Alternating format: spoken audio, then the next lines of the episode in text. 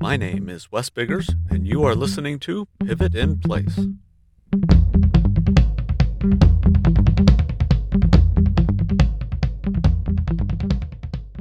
Before I get into the meat of this week's episode, I want to do something that I try not to do. I don't like the persistent need to forward quippy sayings, pictures, memes, etc. on social media.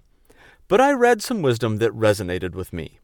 Sometimes, being a business manager, it is easy to lose empathy with others, especially during a time of crisis. Sometimes it's easy to fall into too much empathy with others in a time of crisis. I have fallen into this trap in the past. I'm not particularly proud of it, but I'm human, and I wanted to acknowledge that this is part of my personality, and being aware of it, I can try and alter it. At one time, I was working with a private equity firm, preparing to acquire a company that I would lead after the acquisition. In preparation for that, I spent time doing research and reading various books about cultures that are different from my own experience. I came across an author, Patrick Lencioni, who has a series of books, one of which is titled The Advantage Why Organizational Health Trumps Everything Else in Business. For the record, I highly recommend this book. I am on Mr. Lencioni's email list from his firm, The Table Group, and received some advice. I'm reading this directly from that email. First, be exceedingly human. By that, I mean you should demonstrate your concern for the very real fears and anxieties that your people are experiencing not only professionally and economically, but socially and personally.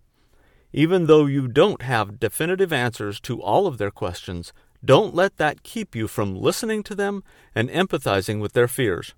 And, contrary to conventional wisdom, you should not be hesitant to share your own concerns with your people. They want to know that they can relate to you and that they are not alone in their concerns. Second, be persistent. This is not a time to hold back. Send people updates and regular communication, even if there is not a lot of new information and the message is largely personal. No one will look back at this time and say, My manager was so annoying with all the encouraging emails checking in on me. When people are isolated, over communication is more important than ever. Finally, be creative. Try new things. Call semi regular video conference meetings that allow employees to not only talk about work, but to share their experiences dealing with this situation. You can have them share movies and games and other tools that they are finding to be helpful with their families and invite them to tell stories about what is going on in their worlds. Crises provide an opportunity for people to come to know one another and establish bonds that will endure long after the crisis is over. So, as a summary, be human, be exceedingly human, be persistent, and be creative. At our nature, we are social creatures. Many of us look to our workplaces to provide that social interaction on a regular basis. You can still be that solution for your people, even if you have put them on furlough. You want to make sure that they know you are still thinking about them. Okay, if you have been listening to the previous episodes, you know that the focus of this podcast as a whole is to be looking beyond the current situation and looking to the other side, or how you can pivot your company right now so that you are stronger and better positioned to recover on the other side. You don't need me to tell you that the current situation is changing all the time. Every day we get new news. What I'm trying to focus on is the temporary nature of what is happening, and that with proper planning and foresight, we, the business owners and managers, are the instrumental key to recovery. But we have to be acting today with the perspective of what we will need to do when this all ends. If we just act for how can we last as long as possible in this situation, we are not acting with survival. We are not acting with forethought of recovering on the other side. We have to be acting today with perspective of what we will need to do on the other side. This current situation is temporary. It is a dramatic, perhaps the most dramatic economic impact that has ever hit humanity as a whole. And I look forward to all the economic insight that will come from retrospect. But, unlike the depressions and recessions of the past, we know that this can be a short duration. This contraction is not being caused by a pervasive instability in confidence, an erosion of confidence of how well we will perform on the other side of this. In fact, after such a test as these months are going to be, it is reasonable to presume that the companies that are still here on the other side in a short term perspective are the more resilient and therefore make up the constituents of a stronger economy, which therefore justifies a stronger economic condition on the other side and justifies more economic confidence. With that in mind, I say with confidence that we are the backbone to which the muscles of economic recovery are anchored. If we act now in a responsible way with foresight, planning, and deliberation, we are going to make a stronger economy than we had going into 2020.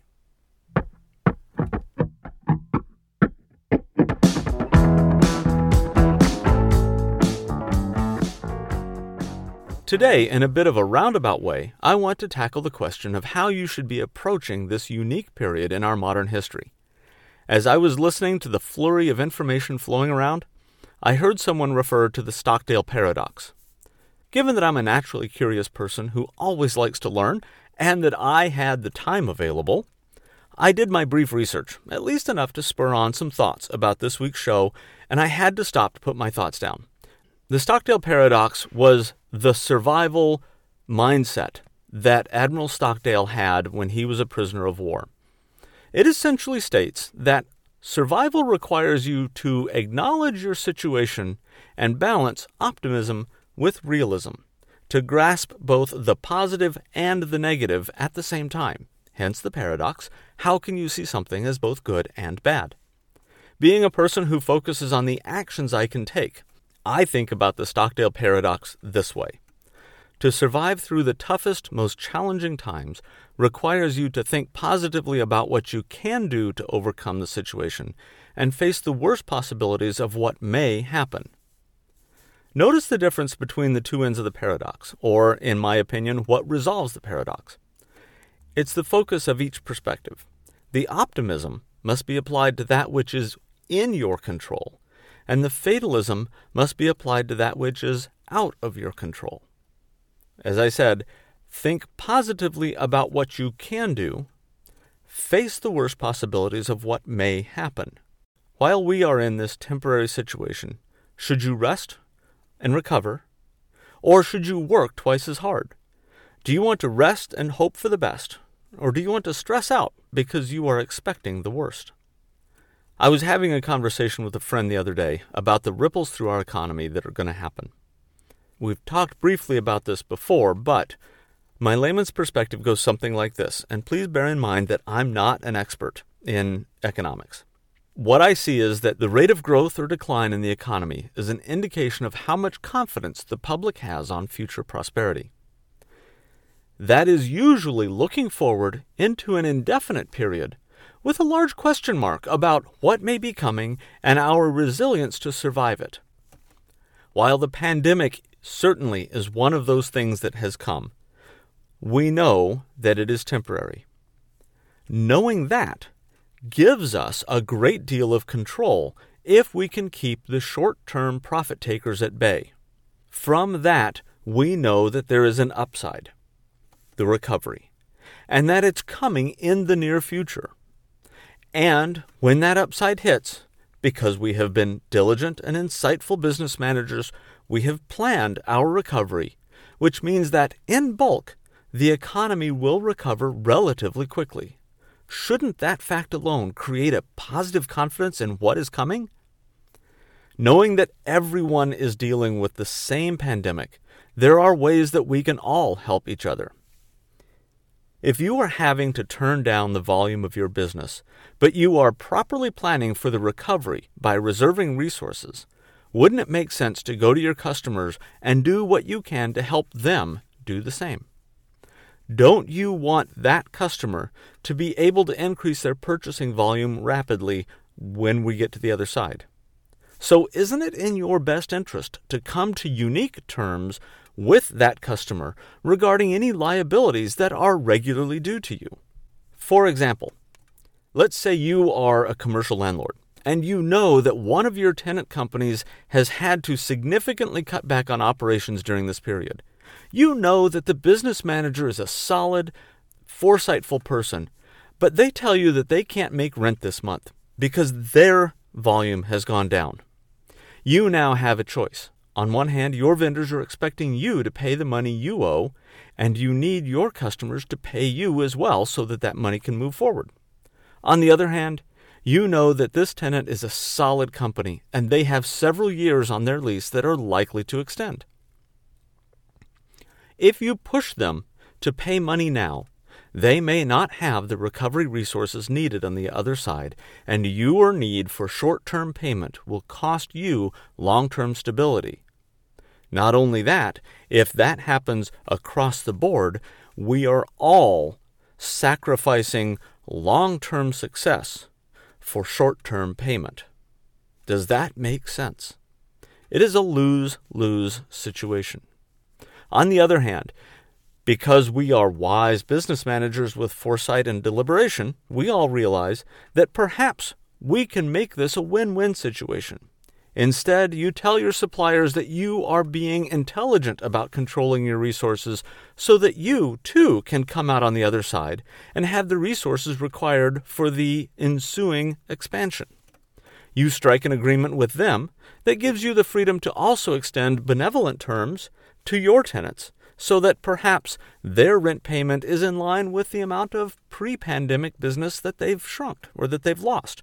They're down to 50% of business, you charge them 50% of rent. You tell your your vendors that you're going to schedule payments out. You're going to adjust how that money flows through our economy so that we are all preserving for recovery.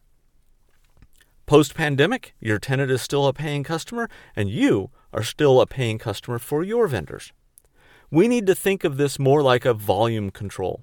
The music that is playing is still the same music, it's just being played quieter. Our music, the commerce of day to day life, is still there. It just isn't playing as loud. That is the fundamental difference in this economic stress from times like the 2008 Depression. In that period, none of us knew what was still going to be there on the other side.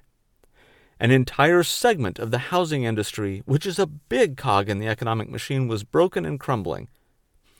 But right now, nothing that we had before the pandemic needs to crumble unless we force it to. Rest, recover, and work twice as hard. You just may find that you are working towards different things. The actions for today are to evaluate your connections both up and downstream, figuring out how to enable others to be there with you for the recovery on the other side. You can't recover by yourself. You need other people to be there both as your suppliers and as your customers. Your job is to figure out how to make sure that they are there on the other side of this as well. That's action number one. Action number two, tell others about this podcast, pass it on. And action number three, like or subscribe. I hope to see you next week. My name's Wes Biggers. Thank you for listening. This is Pivot in Place.